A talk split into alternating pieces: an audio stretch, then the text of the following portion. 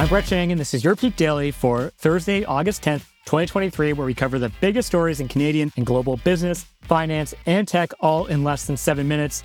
Peak Pals, our deepest irrational fears have been realized after learning that 300 people were trapped in Banff National Park overnight after lightning disabled a gondola that scales Sulphur Mountain. Now, when people ask why we never leave the house, it's because of incidents like this. I've taken that gondola before, and I can't even imagine what it would be like to be trapped on it, stuck during a lightning storm. It's not for me. Scary stuff.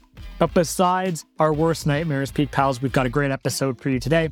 For our first story, a pipeline's debt debacle. For our second story, record labels seek deal on AI generated music. And for our last story, China's topsy turvy pricing problem.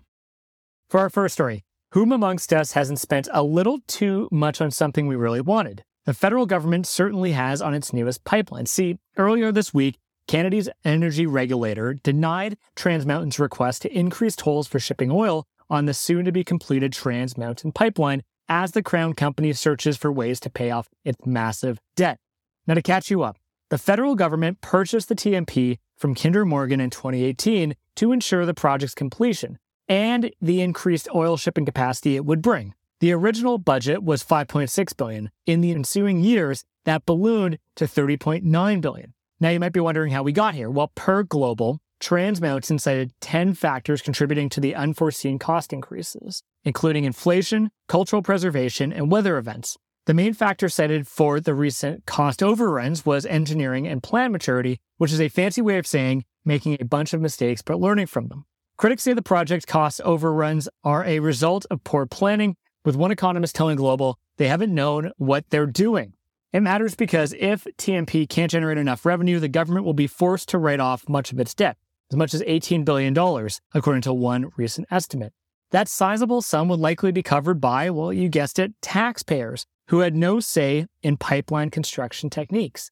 That brings us to the bottom line. The TMP is expected to start operation early next year, but even with promises that it will triple oil exports from Alberta to BC and open up the Asian oil market, a promise which has also been called into question, it's unclear whether anyone will be able to claim it's much of a success. For our second story, if you've ever wanted to hear Iron Maiden sing Taylor Swift's Shake It Off, you may soon be in luck. Google was in talks with Universal Music and Warner Brothers to license artists' voices and music for a tool that would allow fans to use AI to create songs. Fans are already using well known artist voices to create AI generated music without permission and without anyone in the music industry making any money. A song that featured cloned voices of Drake and The Weeknd got 15 million views across the platforms in less than just 48 hours. While some artists are understandably a little unhappy with their voices being used without their permission, others like Grimes and Holly Herndon have begun monetizing AI generated versions of their songs. And it matters because licensing deals with artists would legitimize an AI generated music market. With the tools and permissions to synthetically produce music with popular artists' voices, fan generated songs could quickly become a monetizable product similar to user generated content on YouTube or TikTok. But the rise of streaming has already left most artists worse off, and there's a reasonable worry that a boom in AI generated music could exacerbate that dynamic. The record labels have said that artists who don't want their voices available for AI cloning could opt out of any deal, but remember the laws of supply and demand. If the supply of music explodes thanks to AI generated tunes, we shouldn't expect its price and therefore the typical artist's earnings to fall. The bottom line is, like most developments in this space, it's too soon to accurately predict how AI will change the music industry, but this is an early sign that it's going to have an impact. For our third story, while here in Canada we contend with eye popping price increases, on the other side of the world, people in China are facing a different pricing problem deflation.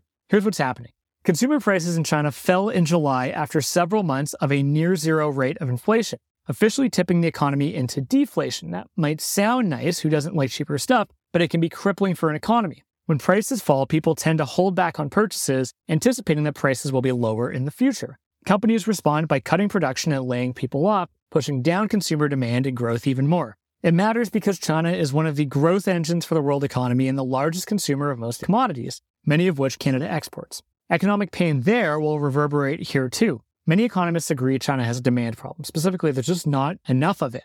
Unlike other large economies, China did not provide people with direct financial support during the pandemic. That's left consumers less flush than anywhere in the world. More recently, falling property prices have dragged down growth and caused people to pull back on spending. To zoom out, some analysts think China may be experiencing the Japanification of its economy with an aging population, low growth, and flatline prices, a sharp reversal from decades of extraordinary economic gains. Peak Pals, thanks for making us the most listened to business news podcast in Canada. If you've got a second, why not follow this podcast on your app of choice and leave us a review? And if you want more Peak, make sure to subscribe to our daily newsletter at readthepeak.com. Thanks, Peak Pals, and have a great day.